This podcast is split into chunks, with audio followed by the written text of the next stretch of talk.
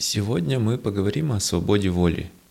Это тема, которую люди обсуждают столько же времени, сколько вообще задумывается о том, что или кто управляет всем в этом мире. Предопределена ли вся наша жизнь, или мы сами на нее влияем? Как основу для разговора мы взяли знаменитое эссе Сэма Харриса «Свобода воли, которой не существует».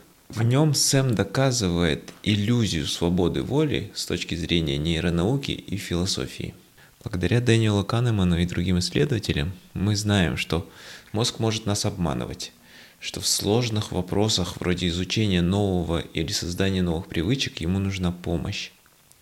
Неизбежно встает вопрос, а кто вообще сидит в кресле водителя? Кто управляет всеми нашими действиями? Если мой мозг – это не я, то кто я? Пробуем разобраться вместе. Приятного прослушивания.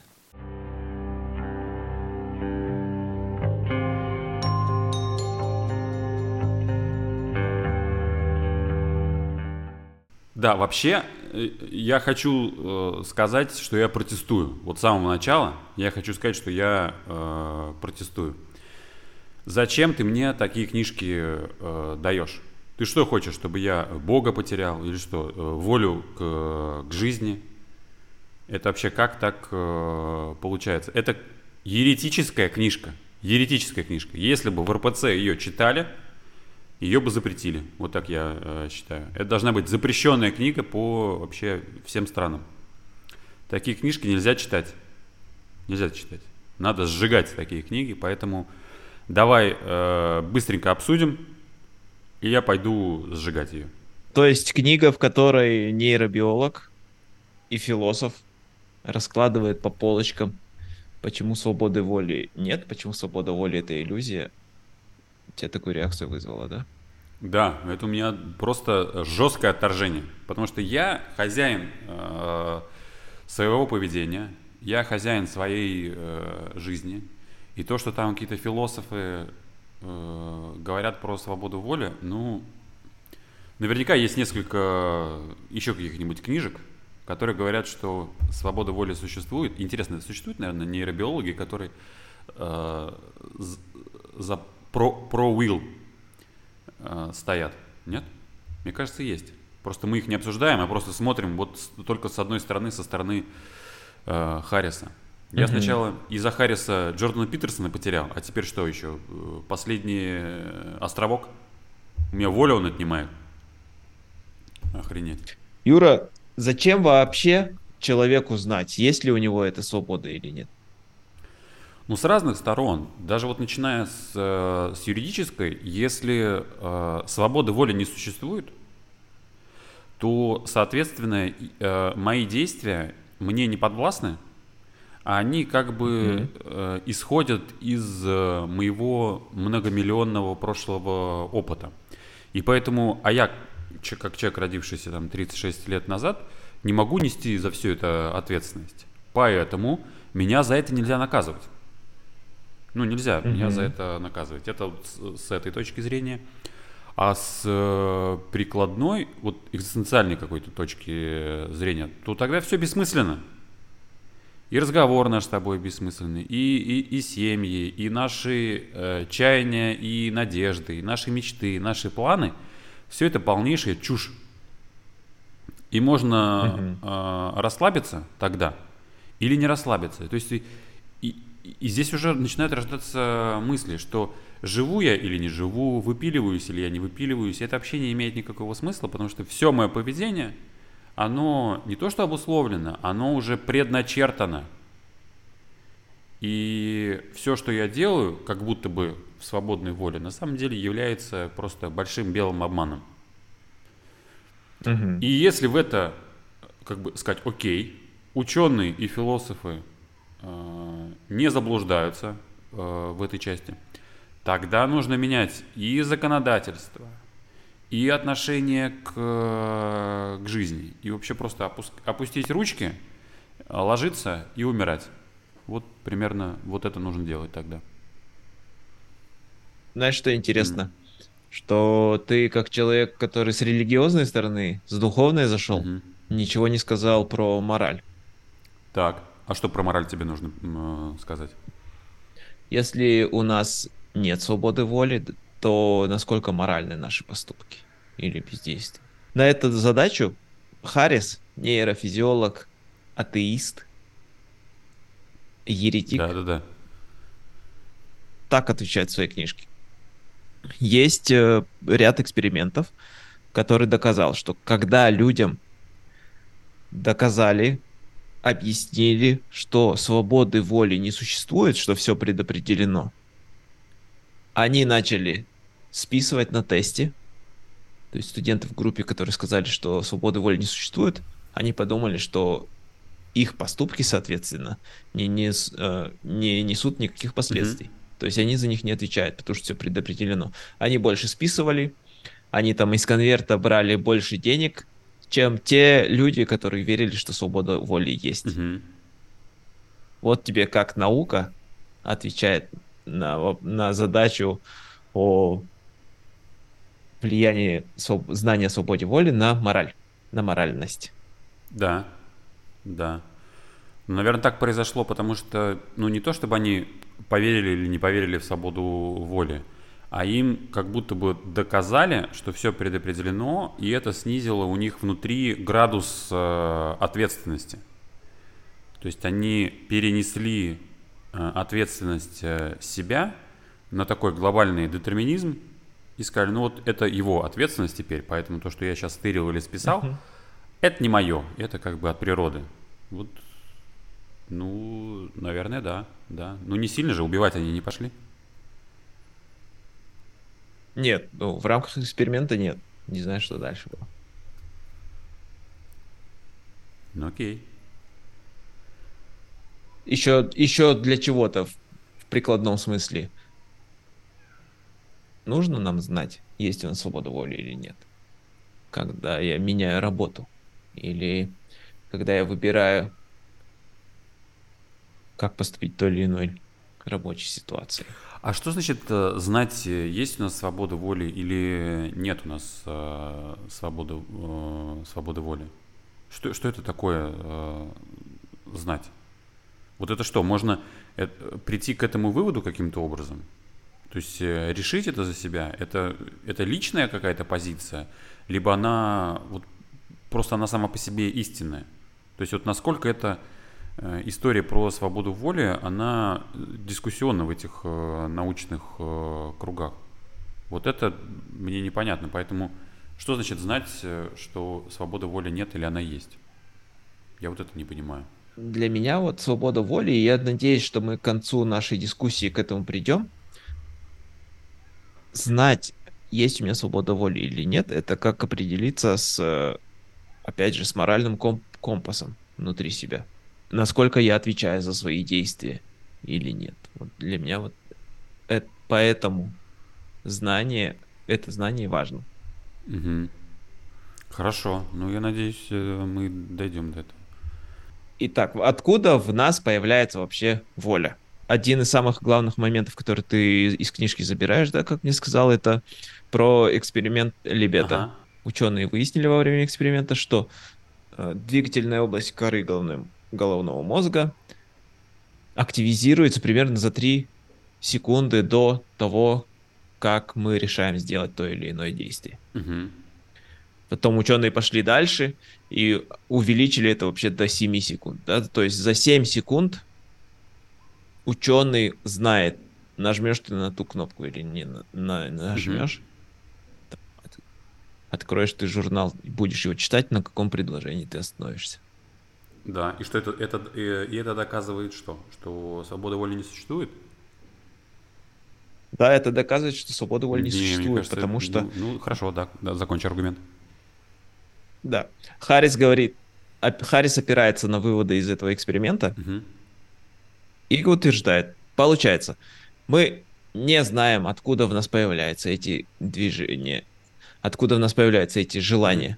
Потому что мы раздираем и противоречивыми движ... желаниями каждую секунду нашего времени. Вот кружку ты сейчас взял. Желание взять кружку и сделать глоток в, te... в твоем мозгу родилось где-то до 7 секунд до того, как ты это осознал. Так. Получается, ты не знаешь, откуда в тебе появилось желание глотнуть кофе мало ты мог на него повлиять, на то, чтобы у тебя это желание родилось. Соответственно, Сэм Харрис говорит, свободы воли нет. Хорошо. А, давай с этим немножко поспорим. То, что я не регистрирую первопричину э, сигнала, для меня это не означает, что свободы воли э, не существует. Для меня это означает, что вот это конкретное действие было сделано неосознанно.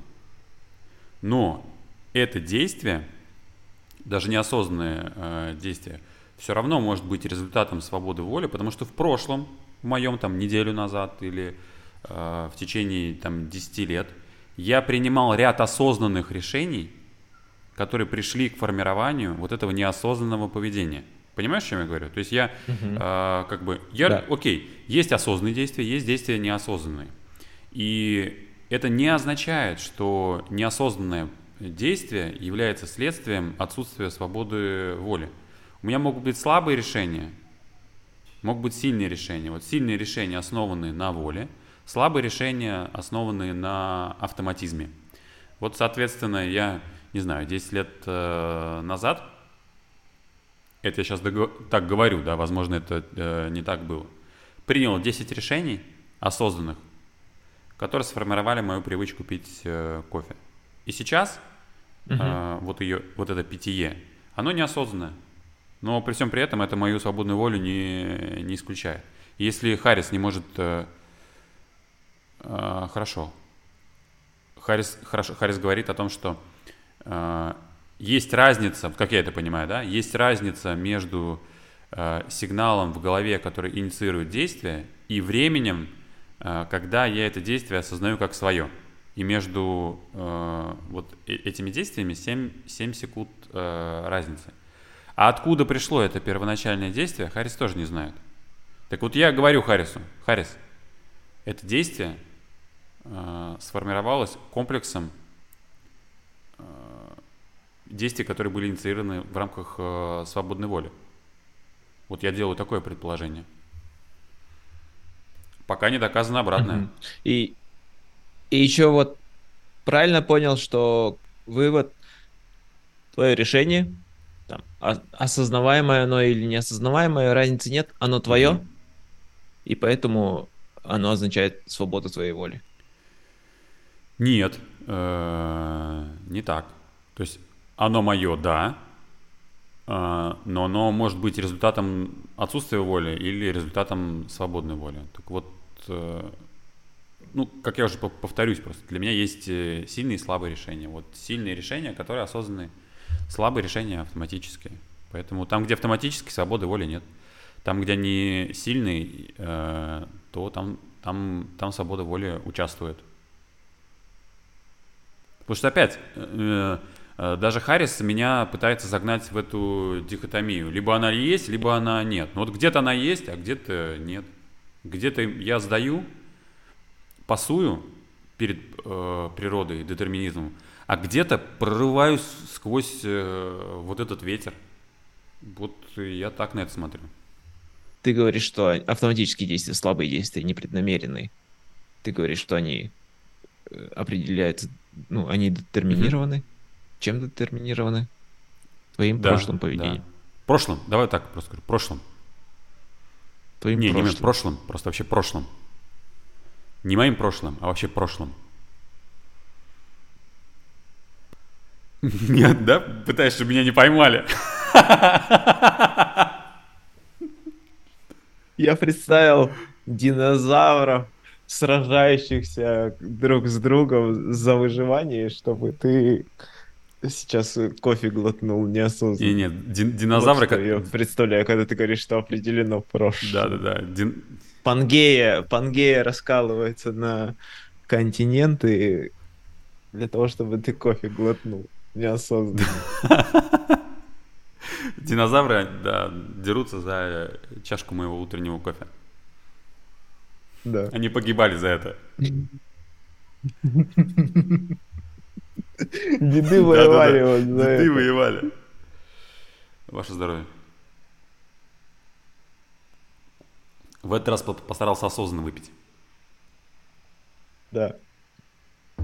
Ну, чувство свободы-то у тебя есть, когда пьешь? Нет. А чувство свободы это результат э, чувства э, э свободы, свободной воли? Так получается? Ну, Харрис говорит, что чувство свободы возникает из-за нашего постоянного отрицания первопричин всех наших мыслей и действий. Так. И вот это ощущение свободы воли, оно проистекает из нашей неспособности разобраться в самих себе. Угу. То есть э, мы не понимаем, откуда у нас формируется намерение. Живем часто автоматически. Да. Поэтому, поэтому, э, поэтому у, у многих-то как раз и нету, мне кажется, мнения устоявшегося. Есть, обладаем ли мы свободой воли или нет. Обладаем. Вот ты говорил о детерминизме. Mm-hmm. Для многих, для меня тоже раньше. Детерминизм это фатализм. Mm-hmm. Ну, то есть детерминизм это значит, что, что что-то случится. Mm-hmm. И я на это никак не повлияю, что судьба всем управляет. Вот для меня, что был детерминизм. Да, да, да, многие путают. Ну, в общем, детерминизм, как я его понимаю, это, он означает, что 100% э, действий активности, которые происходят э, в настоящем, были предопределены прошлым. Вот как раз вот, э, вот таким совокупным прошлым, которое нескончаемо туда уходит назад. Вот, поэтому а чем это отличается от э, фатализма? Ну, фатализм, он э, как бы как раз вот снимает ответственность. Ты такой, а, вот есть детерминизм, тогда, соответственно, это снимает с меня всякую ответственность и э, придает бессмысленность э, будущему, поэтому я расслаблюсь. Вот это, наверное, угу. фатализм. Для, почему для меня вообще важен этот вопрос свободы воли? он для меня связан с э, важным для меня моментом агентности и повышения агентности собственной. То есть самому стать субъектом, самому стать тем, кто управляет своей жизнью, кто, кто управ... стать автором жизни. Mm-hmm. Поэтому для меня важно понять, обладаем мы свободой воли или нет. И да, в фатализме есть э, желание сложить ручки и двигаться по течению, продолжать ходить на нелюбимую работу – покупать лотерейные билеты. Mm-hmm. Потому что если суждено мне разбогатеть, то почему не так, например. А детерминизм, да, это ты не можешь выбирать там, где ты, место, где родился, в какой семье родился. На многое не можешь повлиять, но вот эта совокупность обусловленности, она с тобой есть, но ты можешь повлиять и все равно что-то со своей жизнью всегда сделать. Вот. Для меня это было важным осознанием. А чем детерминизм? Там было еще какое-то введено новое понятие. Есть детерминизм, а есть э, индетерминизм, по-моему, да? Какое-то такое э, понятие. В философском, фи, философском контексте какие есть трактовки свободы воли? есть детерминизм, есть либертари... э, либертарианизм. Не надо путать с экономическим и политическим либертарианством. В общем, детерминисты считают, что все в мире взаимозависимо. Либертарианисты считают, что человек может каким-то волшебным образом преодолеть рамки вот этой обусловленности причинной. Mm-hmm. Первыми двумя, с детерминистами и либертарианистами, Сэм Харрис, в принципе, не спорит. Он их как бы отбрасывает, их точки зрения, как, по моему ощущению, как слишком закоснелые, mm-hmm. слишком ригидные. И он больше спорит в своем этом эссе с компатибиль... компатибилистами. То есть теми, кто укладывает вместе и детерминизм, и либертарианство. И укладывает вместе и обусловленность, и то, что человек способен влиять на собственную жизнь. И Харрис так и пишет же, да, что единственно приемлемый вариант для адептов свободы воли, нуждающихся в философском обосновании, это встать на позиции компатибиль... компатибилизма. То есть компатибилисты считают, что человек свободен в своих действиях, до тех пор, пока не сталкивается с какими-то внутренними и внешними препятствиями. И там уже, там уже, когда ему не дают э, эти препятствия поступать по своей, согласно своим желаниям, тогда и включается свобода воли. Блин, все это такая чушь, конечно. Вот сейчас я подумал э, про это, потому что это... Пум, ну это такие игры ума, потому что ни одну, ни другую позицию доказать вообще невозможно. Ну вот детерминисты говорят, что все детерминировано. Ну что конкретно детерминировано? Вот есть действие какое-то. Ну зафиксировал ты разницу сигнала в, в, 7, в 7 секунд. Но у тебя нет этого массива данных, чтобы определить, что конкретно было там детерминировано. Ты вот э, разобрал этот массив э, жизни и такой определил. Вот это повлияло, а вот это не повлияло, потому что это твоя свободная воля. А ты говоришь, блин, ну а ты посмотри тогда дальше туда. Может быть, как раз вот динозаврики и повлияли на кофе. Как-то вот все оно там сложилось так, что это тебя обусловило потому что ты будешь пить э, э, кофе. И так как этого массива данных не существует, и никогда его не будет, из-за того, что огромное количество случайностей происходит не только внутри дня, но вот происходило тогда – Mm-hmm. И, и все. Ну как тут стоять на какой-то позиции? Такое ощущение, что это просто должно... Твоя претензия в чем? Что, что это слова ради да, слов? Это, что это, это просто... просто игры разума, потому что ни одна из этих позиций, э, она ну, недоказуема. То есть можно там предполагать, э, что-то, встать на позицию, но в конечном итоге это все равно сводится к прыжку веры да, ты должен сказать, так, ну, вот этот пласт отсутствующих знаний я э, не беру э, к расчету. И я предполагаю, что там вот в этих э, белых э, пятнах, там вот это. Там детерминизм. Или там Бог. Или там э, божественная случайность. Или еще что-то. И перепрыгивая через эту пропасть, я вот прыгаю на один из э, этих э, островков. Детерминизма, там, э, либертарианизма, да, который говорит, что мы можем да, преодолевать э, усилием э, души вот эту обусловленность. Вот это компате, вот это вот умное слово, которое ты сказал, которое все, все совмещает. Истины тут как будто бы не видно. Все это вопрос в конечном счете веры для меня. Сейчас, по по погоди. ну Ты, во-первых, Сейчас тебе не кажется, ты всю философию как ставишь под вопрос? Вообще всю философию? Да, ну да. То есть все эти игры, игры мыслительные. Во-первых. Во-вторых, ты сам в начале сказал, зачем изучать угу. свободу воли. Ну, юридически, да, и я добавлю моральные аспекты угу. и экзистенциальные. Да понять вообще, есть смысл этой жизни, нет. Вот в этом смысл. А еще, да, если идти к более прикладному, и про, ты сказал про массивы данных, помнишь, мы в выпуске про искусственный интеллект обсуждали, угу.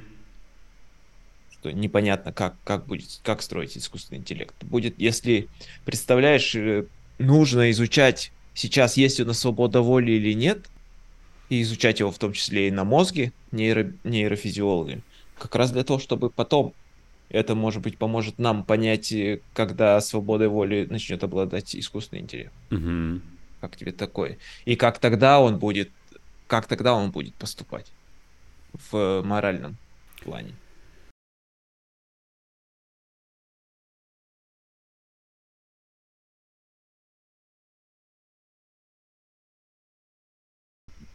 Мне кажется, твоя позиция похожа на позицию Дэниела Деннета, с которым во многом Сэм Харрис спорит в своем эссе. И Дэн один из самых видных компатибилистов.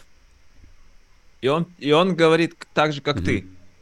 Ну, все, что я мыслю, все, что я делаю, я могу это не осознавать даже. Но при этом оно мое. То есть продукт, мой продукт, продукт, соответственно, моей свободы воли. Так считает Дэниел Дэн. Mm-hmm.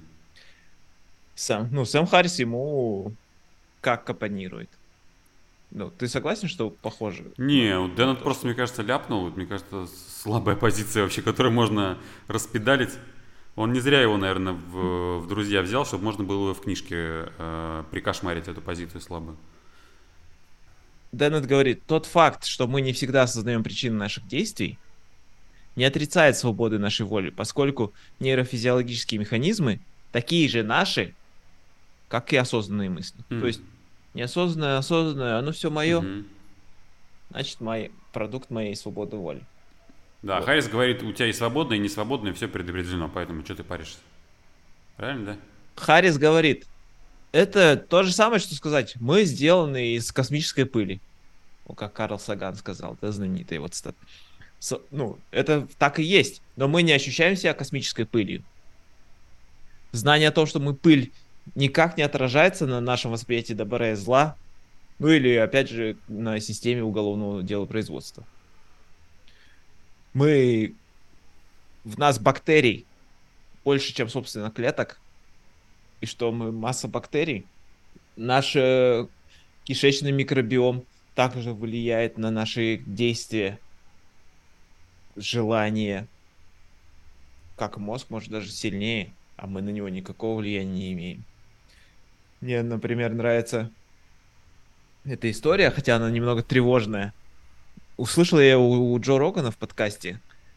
Там обсуждали, что есть микробиом не только у кишечника, но и у мозга. Мгм. Например, знаешь, э, как работает токсоплазмоз? Бабуины заражаются от гепардов, от помета гепардов э, токсоплазмозом, и, это, и этот паразит их, в их мозгу заставляет их э, сексуально желать мочи кошачьих. Мгм. И бабуины начинают охотиться, гоняться за своими хищниками, за своими убийцами, за гепардами. И точно так же у многих мотоциклистов, которые разбились на, в авариях на дороге, при вскрытии обнаружилось, что они были заражены токсоплазмозом. Да-да-да, я, я То видел этот э, токсоплазмоз выпуск. отвечает за бесшабашное, бешеное поведение. И вот говорят, что типа у нас... Да-да-да, я смотрел этот выпуск, в котором он говорит, что про- То есть, проверьте, представляешь, ребята. микроорганизм, микроорганизм влияет так на... Где, где там свобода воли? Непонятно. А вот, кстати, а, можно ли же сюда применить э, вот этот эксперимент? э, Я ну, очень слаб в физике, тем более в, в квантовой. Там была какая-то штука, что результаты эксперимента меняются после того, как э, за экспериментом можно наблюдать. Да? То есть э, при наблюдении эксперимент меняется. Если за экспериментом не наблюдать, он вот определенным образом проходит. И вот для меня, я вот хочу отсюда мостик э, перебросить э, в свободу воли слэш э, детерминизм. Как только ты э, вот это все понял, есть токсоплазмоз, есть э, вот обусловленность, есть степень э, детерминизма, и ты такой, опа, все, и начинаешь вот из с этого момента, с этого момента, у тебя эксперимент может пойти немножко по другому сценарию. Немного не детерминирован. Как ты думаешь, такую аналогию Мгм. к свободе воли можно применить? Насколько велико влияние чистого наблюдения на вот детерминированный такой организм? Вот все, вот я обусловлен, я детерминирован, хорошо. Но я, допустим, в какой-то момент вышел, да, ты можешь сказать, подумал, что вышел, на самом деле не вышел э, ни хрена. И вот от этого ты вот эту обусловленность э, немножко меняешь. Вот тут э, я... Тут как раз я и возвращаюсь к своей позиции, о которой говорил о, об агентности. И тут Сэм Харрис очень созвучно моим собственным мыслям пишет в книжке. Он пишет, что потеря веры в свободу воли не превратила меня в фаталиста. На самом деле, мое ощущение свободы даже упрочилось. Ну, То есть, Ощущение. э, все на- Ощущение, да? Да, ощущение свободы даже стало сильнее, несмотря на то, что я потерял э, веру Да, не фактическая свобода, да, а ощущение. Да, ощущение свободы. Надежды, страхи и неврозы стали казаться приходящими и переживаются не так остро. Мгм. Ну, Сэм Харрис пишет, я не знаю, насколько я изменюсь в будущем. Э, И он говорит, что ос- освоение новых навыков, формирование новых отношений, развитие внимания, все это может поменять мою жизнь. Я не знаю, что будет в будущем. Я просто делаю сейчас максимум. Более внимательное отношение к причинам, скрытым за мыслями и чувствами, помогает, как ни парадоксально, лучше контролировать свое существование. Вот, это все про агентность. Он говорит, мы можем, конечно, можешь ты понять, да, что ты биохимическая марионетка, mm-hmm. как он с- сам использует, да, эту метафору. Но это значит, что ты вот сейчас с женой поругался и понимаешь, что это не потому, что я, что она плохая или что я злой, а потому что у меня сахар в крови упал и надо чуть-чуть поесть. Mm-hmm. То есть твое, э, твой, твоя нервозность, твое раздражение, ты их избежать не мог, свободы воли нет. Но зато ты можешь понять, что это от чего оно появилось, и, соответственно, что-то сделать. То есть свободы воли нет, а чувство свободы есть. Парадокс. Да, и вот это чувство свободы, оно тоже э, было у Харриса детерминировано, получается, правильно? Откуда оно возникло? Оно же не вне находится, да? Где-то это ощущение. Это тоже результат биохимических э, реакций. А, да, да, да, да. Биохимический, результат биохимических реакций, его выбора в прошлом, допустим, его работы над осознанностью, над внимательностью. Все это все это, вся его прошлая работа легла сюда. То есть его э, ощущение свободы является э, результатом прошлых детерминированных несвободных действий. Получается так. И тут мы приходим, в принципе, к главному выводу книги. Ладно, свободы воли нет. Но марионетка может дергать за веревочки не просто на них покорно висеть. Такой разве вывод? Да. Для меня такой. А для меня не такой. А для тебя? Для меня не такой. Что так как, э, я по-другому сказал, так как свободы воли э, не существует, марионетка может не просто э, висеть на, на ниточках, а думать и ощущать, что она дергает их самостоятельно. Потому что фактического дергания-то не появилось оно такое же детерминированное, э, предопределенное. Э, просто внутри этой, э, вот этой предопределенности появилось ощущение свободы. То есть из-за знания о детерминированности появилось ощущение, которое тоже э, детерминировано, э, свободного поведения. А ты как и не дергал за эти ниточки, так и продолжаешь э, за них не дергать. Просто у тебя появилось ощущение, что ты дергаешь, но на самом деле ничего не произошло. Просто твое, твое якобы осознанное э, поведение, оно тоже предопределено было. Поэтому ты не начальник своего э, осознанного поведения. Ты э, угу. просто более прокачанная, осознанно детерминированная машинка. Ну да, вот про дергание веревочек. Угу. Выбор, наш выбор имеет значение. Угу.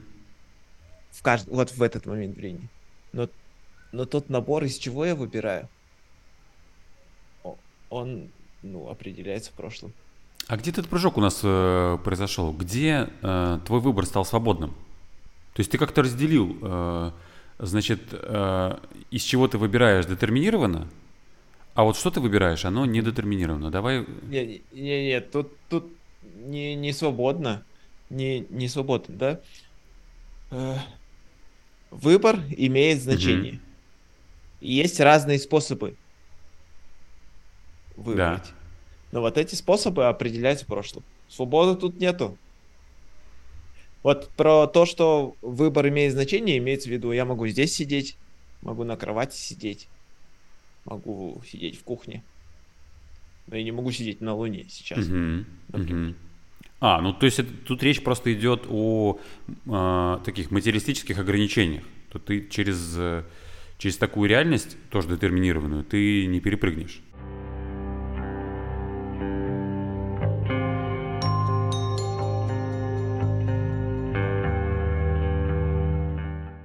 Давай вернемся к вопрос, зачем говорить о свободе воли?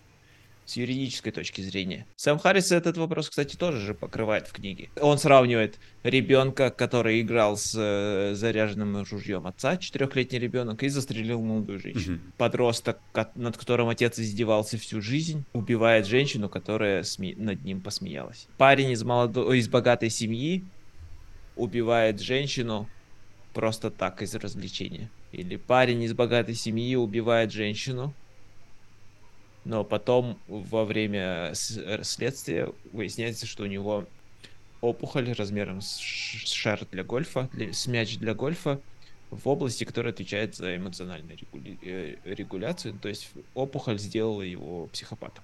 Сэм Харрис приходит к такому выводу, что свобода воли, понятие свободы воли нам не нужно для того, чтобы юридические моменты решать. Нужно ее вычеркнуть просто под общий, вывести под общий знаменатель и вычеркивать из, из этого уравнения. Согласен? Да, я согласен. С этим согласен. Вот для чего нужно, нужно говорить о свободе воли. Второе, про смысл жизни. Сейчас как тебе? Как у тебя со смыслом жизни после обсуждения? Свободы Вообще мне больше нравилось э, после выпуска э, про объективизм. А Айн Рэнд, мне кажется, более такая понятная в этом плане. Здесь э, больше, больше не, неясности. Для меня хорошим завершением будет вот такая цитата Харриса. Понимание того, что стоит за нашими осознанными мыслями и чувствами, позволяет нам увереннее шагать по жизни. Разумеется, зная при этом, что мы ведомы. Так что шире шаг марионетка. А мне еще, кстати, э, вспоминается лекция у Дубы, Дубынина, Дубинина, по-моему, вот кто мозгом занимается. Uh-huh. У него была лекция в, в этом, в Диа Телеграф. Я не знаю, может быть, ты на этой лекции тоже был. И мне понравилась мысль, ему там задавали вопрос, слушайте, ну если вот э, генетически все настолько предопределено, то может быть э, и расслабиться, то есть э, вот мое поведение обусловлено ну, моей генетикой.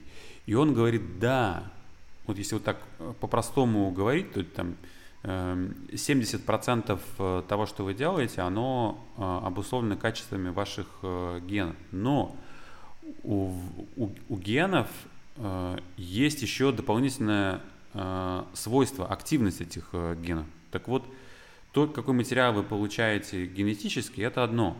Но у вас есть возможность внутри вашей жизни поменять, э, прокачать эти гены, сделать их более активными.